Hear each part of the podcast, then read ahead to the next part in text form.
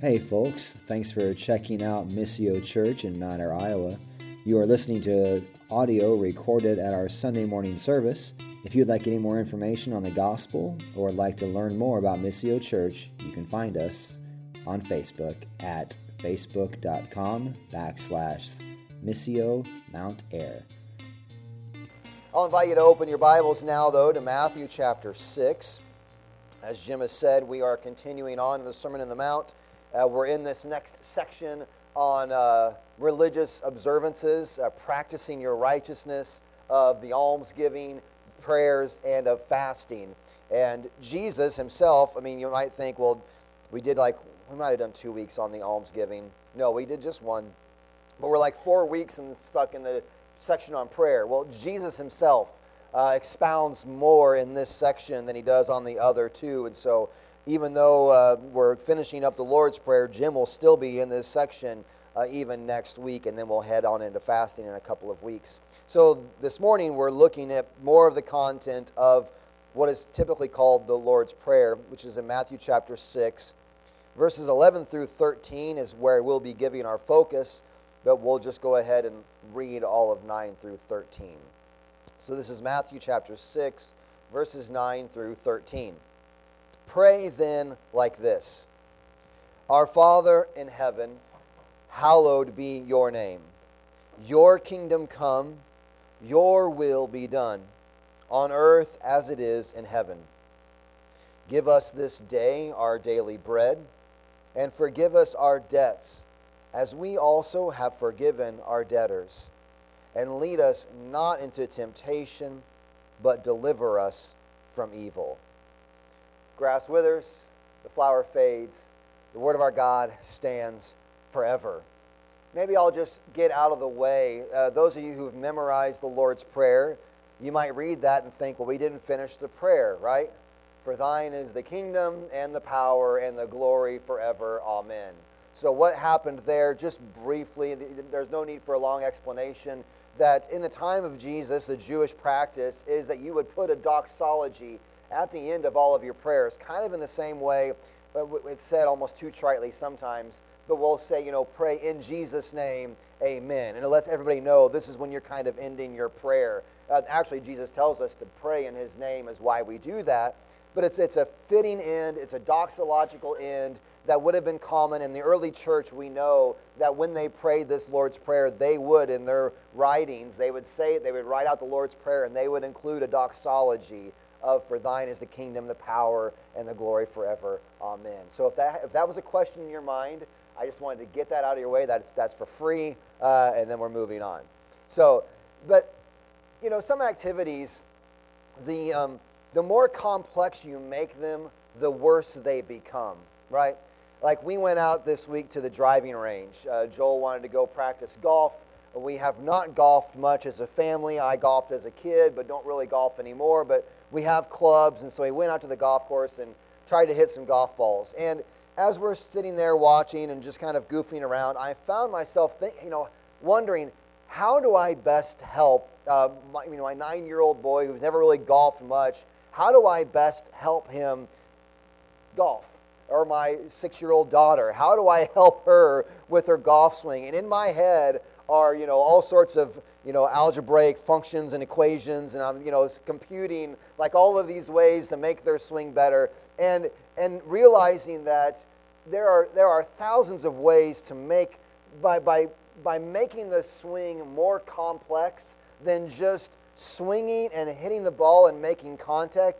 There there's some there's there's um, some truth to, to the, just the thought that what has to happen first is you have to learn to make contact, and then you can kind of adjust things from there. But if you went into someone with a golf swing and you taught them uh, a thousand great tips for swinging and hitting a golf ball, and they followed every one of them, but they missed the golf ball, you've kind of ruined, you've kind of wasted your time, right? Like the worst thing that happened to me in my, you guys don't care about my golf game, but, and I don't have a golf game, but anyway, the illustration works for me. Uh, The worst thing that ever happened to my golf game was getting a, an, a subscription to Golf Digest, because I got the thing out and started reading all of the tips and tricks to make my game better.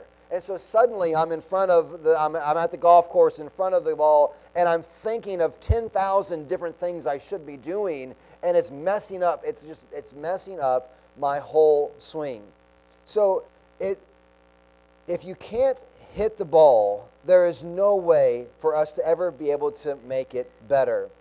But just like in golf practice, where making contact is the key, if you can't do that, you're doing nothing. It's far better to have terrible form and just make contact, right, and get the ball advancing somewhere. It's far better just to make contact. In the same way, your prayer life will not be well served with stacks of theological positions and convictions, ideas and thoughts and theories about how prayer works, if you never just simply make contact. That is, if you just simply don't pray.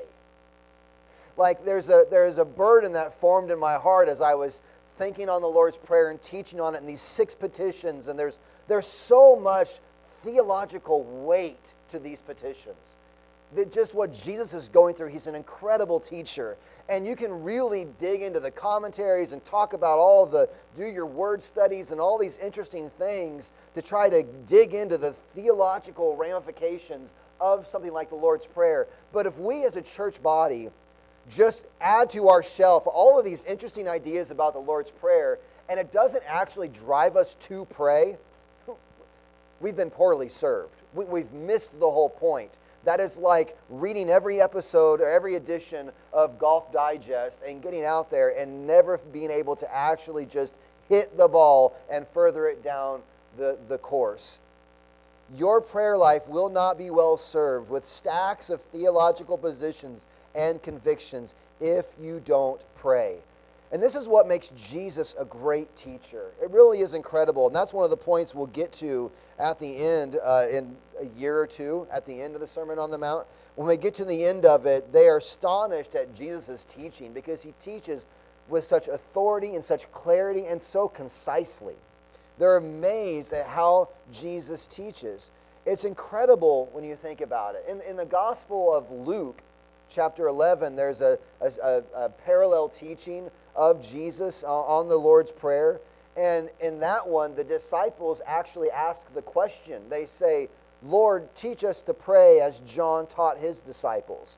And so Jesus is in response that they, his people want to know, how should we pray? And I know that we know, because we've been studying it, and you've all been, lots of you, those of you who have been churched have been reciting the Lord's Prayer for a long time, or you've certainly read this if you've been in your Bible at all, around church uh, culture at all, you know how Jesus answers this. But if you could forget the response Jesus gave for just a minute, try hard to suspend your brain and, and not think about how Jesus answered, and just consider the Lord of the universe has been approached by his disciples and has been asked, how should I pray? What should I pray? What do you think the Lord of the universe would instruct his followers and consequently all of us to do for the rest of the church age? Here's his chance. Teach on prayer. What is he going to say? And I, I, I bring all that up because I'm not the Lord of the universe, and I'm not, I mean, that, we're trying to communicate truth here. But if you came to me and said, Darren, teach me to pray, I'd probably start lining up an eight to twelve week course and assign you ten or twelve books to read and, you know, memorize a few Psalms, all of this stuff to teach you to pray. Jesus gives a thirty second prayer, and it is profound and it is huge. Its implications just absolutely spread out, but he's such a good teacher. He lays out an outline that has huge ramifications. He gives us six basic petitions to work through and guiding us in our praying. And they're all superb. But my main point, what I, what I want to really drive home, what I want you to walk away with this morning, if nothing else, is that Jesus teaches his disciples to pray because he wants them to pray.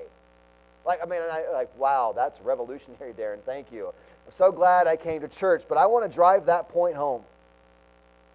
The reason why he teaches his disciples to pray, he wants them to pray. He wants them to, to seek him. He wants them to lift up these petitions, but he wants them to have communion. One of our, our primary discipleship outcome, right? Communing with God. He, God wants his people to commune with him. He wants your prayers. He wants you to pray. Two weeks ago, Jim goes through kind of the negative effects of this, right? Of Jesus, when he's asked on how to pray, and when he's teaching on pray, he gives the negative examples. Don't just be loud so that people can hear you and be impressed. And don't carry on with long prayers just so people will be impressed. That's when all of you kind of point to preachers like us occasionally. Like, don't, don't babble on and babble on. Don't be long to be impressive. It's a, it's a matter of the heart. Jesus is saying, you know, your Father who sees in secret Uh, will reward you if, instead of being loud and long and impressive in your prayers, you just simply uh, appeal to him from the heart. That's what is meant by the going in the secret place. It is a way of you're communing with God on your own, not to impress others. You're, you're, you're to be genuine and heartfelt in your prayers. They're to be done genuinely and heartfeltly. But then last week we looked at the first three petitions, right? Our Father in heaven, hallowed be your name, your kingdom come, your will be done on earth as it is in heaven. There's all this direction, this Godward direction to the prayer. That God, when you have need and you come to him, you begin with adoration. God, more than I want, even this need that I'm bringing before you, I want your name to be hallowed. I want your will to be done. I want your kingdom to come on this earth as it is in heaven. The opening of the prayer, like if you look at these negative petitions and then look at the opening of the prayer, it's its own antidote to hypocrisy. Because you immediately are coming into the, if you want to come into prayer to impress people or to, like, you know, be impressive or be something, immediately your first appeal is that God, you would be seen as something. The first appeal is, God, I am I am not to be hallowed, and I'm not the one that's to be impressive. I'm not the one that's to be worshipped and honored. God, may you be hallowed over all things. If you begin to pray with a misguided view of God as some great big pinata in the sky, and we've got our prayer stick that we hit to get what we want, you'll be really misguided. That is not where Jesus starts our prayers. If you'll be rebuked by this prayer. If you begin to pray uh, as someone uh, to God who's someone who brings you all the comforts that you might think you need, well, then we get into our text for this morning where Jesus is going to talk about the praying for our the needs of our daily bread. That takes us into this second sort of table, kind of two tables, Godward in our prayer and then horizontal in our prayer. God, an appeal to you that you would be hallowed, that your kingdom would come, that your will would be done. And then like, and then going on in the prayer, and God, here's here are my petitions. Here is what I need. So just quickly through these petitions, um, they're, they're, they're powerful, they're meaningful, they're easy to extrapolate upon for your own life. The prayer that God would give us this day our daily bread, the prayer is not for God, give me the things that I want necessarily. The daily bread would be the, the basic needs that you have. That God would, would, would provide for you with the things that you need. It is not a prayer to get the things necessarily, all the things that you want, but it is a prayer to pray for the things that you need. It's not a request for an abundance of wealth or bread, but to give us all that we need. It's a request to have provided for yourself enough to meet the needs of the day. God, I, I this prayer, I mean, is this is the one aspect where you can look at this and say, this is a prayer Jesus kind of expected us to pray every day. Like, do we pray the Lord? How often should we pray the Lord's Prayer? Well, Jesus seems to say that if you want the, your daily bread, maybe you should appeal to God for it. Well, every day at a minimum. Give us this day our daily bread. He prays that we would, uh, that God would forgive us our debts is this fifth petition, as we also have forgiven our debtors. Now, next week, you can look down and see in verses fourteen and fifteen, Jesus extrapolates or he exposits that prayer on his own, really. So we're going to spend some time next week just digging into that whole petition. But the reality of uh, Jesus admitting that as citizens of the kingdom, our prayers include the request for forgiveness. There is an admittance of, God, I have fallen short. I have failed. I have sinned. Rebellion, the old man still lurks in me, and my prime, one of my primary needs are to be forgiven. Forgive me. And then recognizing then also that I have a need to forgive those who have sinned against me. That's the idea of debts. It's a debt. It's a sin. It's a transgression, uh, some translations would say. So we're praying for our daily bread. We're praying for forgiveness as we forgive those around us. And we're praying for uh, deliverance from temptation. We find this continued acknowledgement of our need for the guidance of God in our lives. There is an enemy that is against us and has designs to ruin us, to ruin you. There is an enemy. He has designs against us. And this prayer acknowledges that if God does not come to our aid, we are in serious trouble. It is an appeal that here's all the, God, hallowed be your name, your kingdom come. And God, in my life, I have all of these things. I have all these needs in front of me. I have the need for my daily bread. I have the need for the forgiveness of my sins. And I have the need of, there's constantly the all the voices around me and the enemy himself tempting me to walk away from you. And in all these horizontal needs, what I need more than anything is for you to help me. Prayer in and of itself is, is a very humbling act, because you're confessing, I don't have what is in me to, to accomplish what I want to accomplish. I need help from outside of myself. Pride is often, many times, one of the main barriers to prayer. A proud person does not pray because they believe they've got all they need in and of themselves. But the person who's been humbled and realizes how much need they have is turning to God in prayer. Jesus teaches us to make our appeal to a power outside of ourselves, to a power that is far greater than ourselves, for our help against him. That was flying through the petitions. And this is what I'm saying, where we could we could break this prayer down into six weeks of each petition. But all of this, this outline that Jesus really gives us, if it doesn't serve the purpose, if it only serves the purpose to confuse you and build your theological library, and it doesn't just give you an outline to which to actually pray, then we are we are not doing our job. So these petitions, if we walk away from this section this morning without a strong conviction to pray and simple instruction on what to pray, then we have missed the point of this section. If you know what I'm saying, I, I just Jesus in this simple petition, the I I think it seems clear to me from the text. His heartbeat is just to get his people praying. And here's a general outline: that God would be adored, that your sins would be confessed, that your requests would be made to him, is a general outline that Jesus wants his disciples to pray. Don't lose sight of this by digging so far into the theological implications from these petitions. Don't abstractly consider these petitions without it leading us to prayer. This is the teaching of Jesus for his disciples to pray.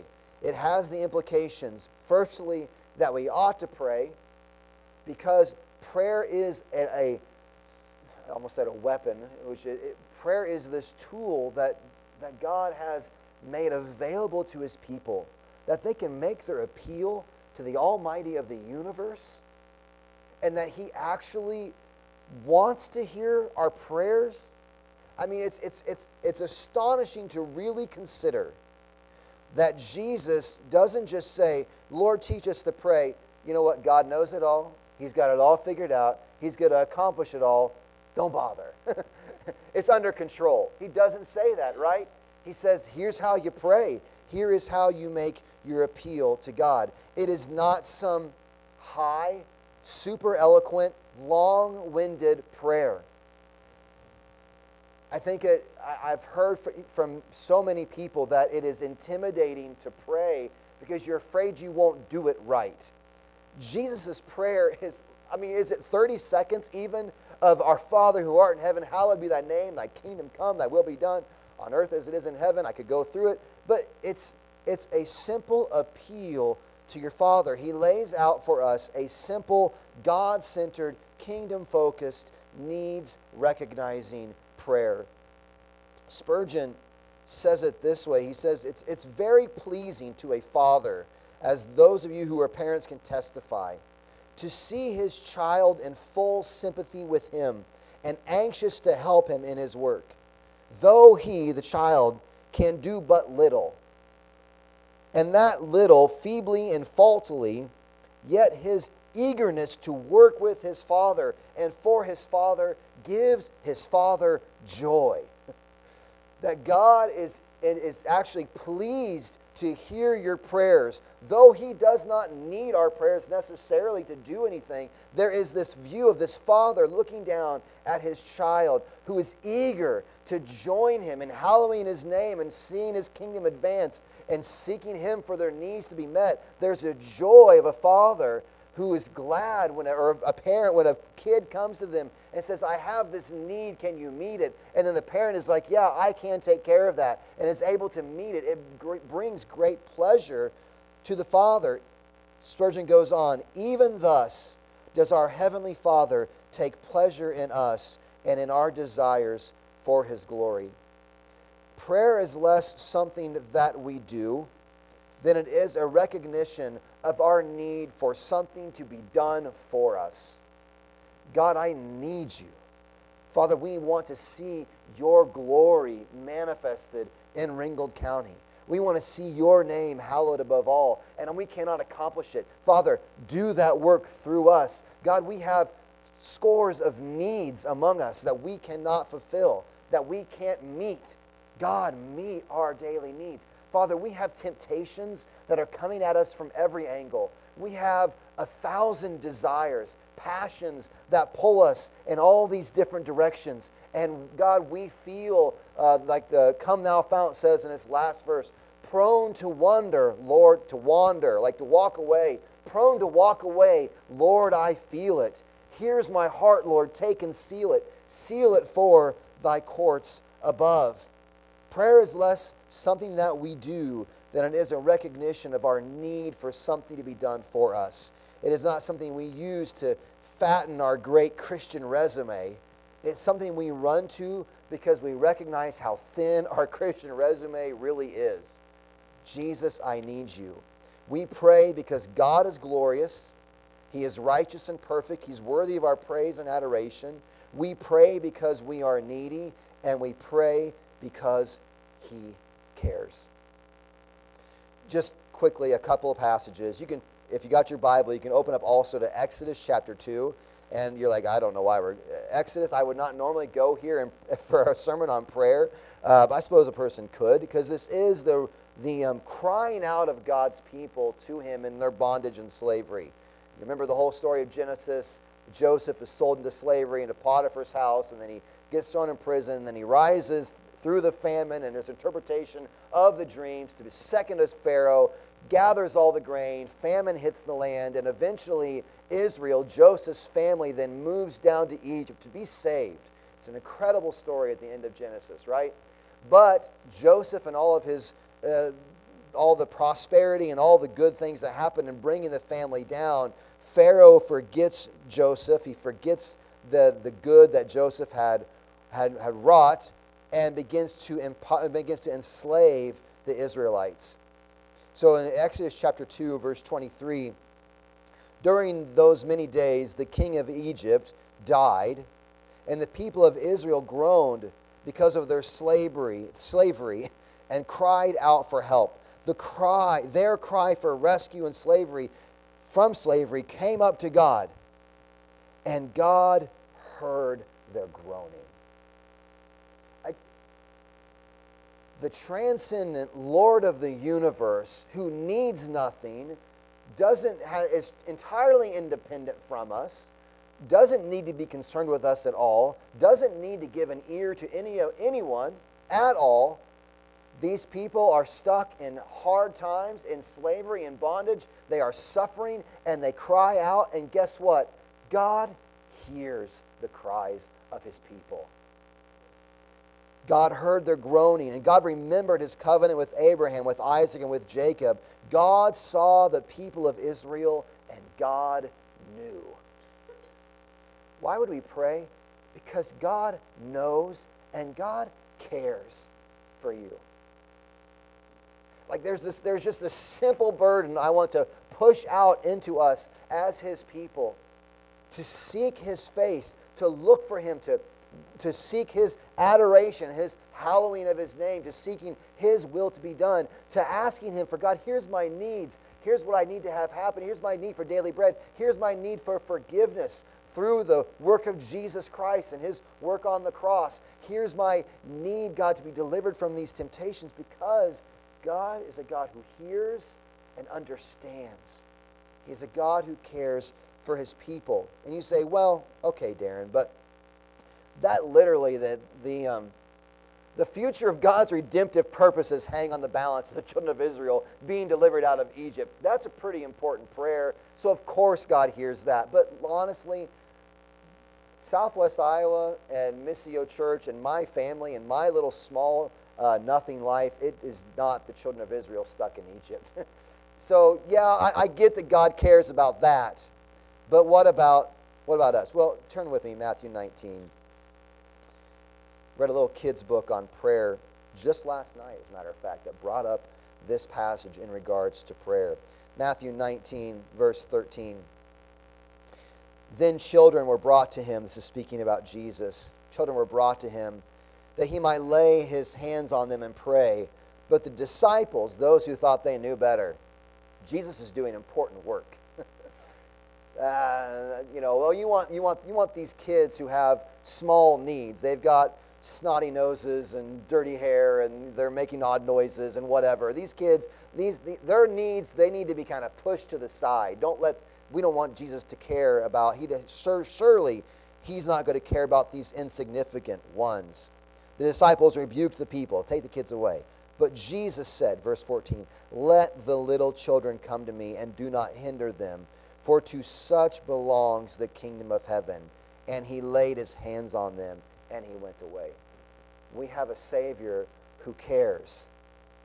Yes, to finish his global purposes in redemptive history for the furthering of the gospel throughout all the nations to the end of the earth, that we culminate upon singing around the, the, the great white throne, singing around the, the altar, praising holy, holy, holy, till until that day when every tribe and tongue and nation is gathered around in worship of, worship of him. Yes, but we also see that is through the culmination of a thousand tiny cares, a thousand small cares like these, of letting even the people in Missio Church in Mount Air, Iowa, and their little small families and their individual certain circumstances, letting them come to him, because he cares, he hears, he understands, and he delights in hearing the prayers of his people. Because through Jesus Christ, why do we pray? Through Christ and his reconciling work for us, right? If you're here this morning and you've turned from your sins, repenting of, of your transgression, your rebellion, your enmity and hatred towards him, trusting in Christ for his sacrificial death in your place, thereby washing you free from your sins and reconciling you to God, he is now your Father in heaven. And he cares for you. And he longs to hear your prayers. So then, pray to him. And there are so many ways to go about this. It's incredibly helpful to see the Lord's Prayer there in Matthew six as an outline that you can simply pray through. There are tons of tools. I wanted to get practical, and we're out of time already. However you go about it, be sure, to that opening illustration, it is not about all the equations and the right ways and all these great approaches. I would rather have you with terrible form, stuttering all along the way, saying all sorts of silly things that would sound terrible in polite society or whatever, like in the in the in the academy. Oh, I can't believe they pray like that. If you are praying to your Father, it's that's the right way to do it. He's a God who cares. We'll work on the like I, I people get all caught up and I uh, about praying Trinitarian theology. And getting upset about, you know, God, I'm so thankful, praying to the Father. thankfully you died on the cross for your sins. Like, no, no, no, no, Jesus died on the cross for your sins, not God the Father, yes. But you know what? I, I didn't check with this, this with Jim, because I want you to pray correctly, Trinitarian. But I'd rather have you pray a little iffy and then not pray at all because you're afraid you're going to get it wrong. Your Father cares, loves you. He wants to hear from you. Seek His face. In so many ways to, to set an alarm to pray at certain times. Make a, make a habit-stacking principle. People pray at meals, and you look at them sometimes and think, oh my gosh, he's one of those people that pray at a meal when they're out at lunch or whatever. But there's something about stacking a habit. Every time I'm going to do one thing, I'm going to soak it in prayer. When I get up and brush my teeth, I'm going to be praying. When I'm doing, when I get up in the morning, first thing I do is I would kneel by the bed, or last thing I do in the night is kneel by the bed as I get in and out. Whatever it may be, make a natural, make prayer a natural rhythm of your life. Get a prayer partner. If you have a spouse who loves Jesus, congratulations, you have a live-in prayer partner. Make good on it. If you don't, look around and find someone. Will you hold me accountable? I'm going to call you every week. Let's pray together. Let's pray through the Lord's Prayer. Pray through these petitions together. Whatever it might be, use a prayer journal. Darla uses prayer cards, a book called A Praying Life by Paul Miller. I can't recommend it any more highly on prayer. There's just all sorts of, and he talks about prayer cards. Um, there are all sorts of ways to go about this. Join in corporate prayer time. When we're praying in here on a Sunday morning, and this is not this is not for those of us who have kids and we're trying to like get them to settle down, but for those of you who aren't trying to to like get control of a small kid, are you actually praying? Like like focusing your thoughts upon Him. Honestly, pray in times of corporate prayer. Really pray when you're invited to pray. So the heartbeat here is that we would be people who would pray. If you get nothing else, walk away with that, using the Lord's Prayer, whatever you want to, as an outline to pray. Your God, your Father in heaven, cares for you. He wants to hear from you. So I'm going to lead us as we close. Uh, get ready. Well, we got communion going on. I'll, I'll, I'll close this in prayer. Uh, Father, we are grateful for the atoning work of your Son that reconciles us to you, that makes us no longer strangers, hostiles, no longer enemies of you. But through his redeeming work, we have been forgiven of our transgressions, made righteous in your sight, brought into fellowship with you. And because of that, we now pray to you as our Father. I thank you that when Jesus walked the earth and was asked about prayer, he didn't overcomplicate it. He didn't even spend thirty minutes on it like I have here this morning. He just said, pray. Our Father who art in heaven, God, hallowed be your name. May your kingdom come. God, may your will be done, not ours. May your will be done on earth as it is in heaven. God, have your way. Give us our daily bread, God. We have scores of needs in this congregation, and we ask, God, for your help. Father, we pray you would forgive us of our sins, even as we forgive those who sin against us, as we get ready to come to communion especially, Father, those things that we have in our heart through the past week or whatever it may have been, sins that we have committed, sin that we harbor in our heart, that we protect, God, grant repentance that we might turn from it. We might find forgiveness through the gospel. And God, forgive us even as we forgive those who sinned against us. And God, protect us, lead us not into temptation. Deliver us from the evil one and his plans for us, that God, you will be glorified in our lives and in this fellowship. We pray these things in Jesus' name.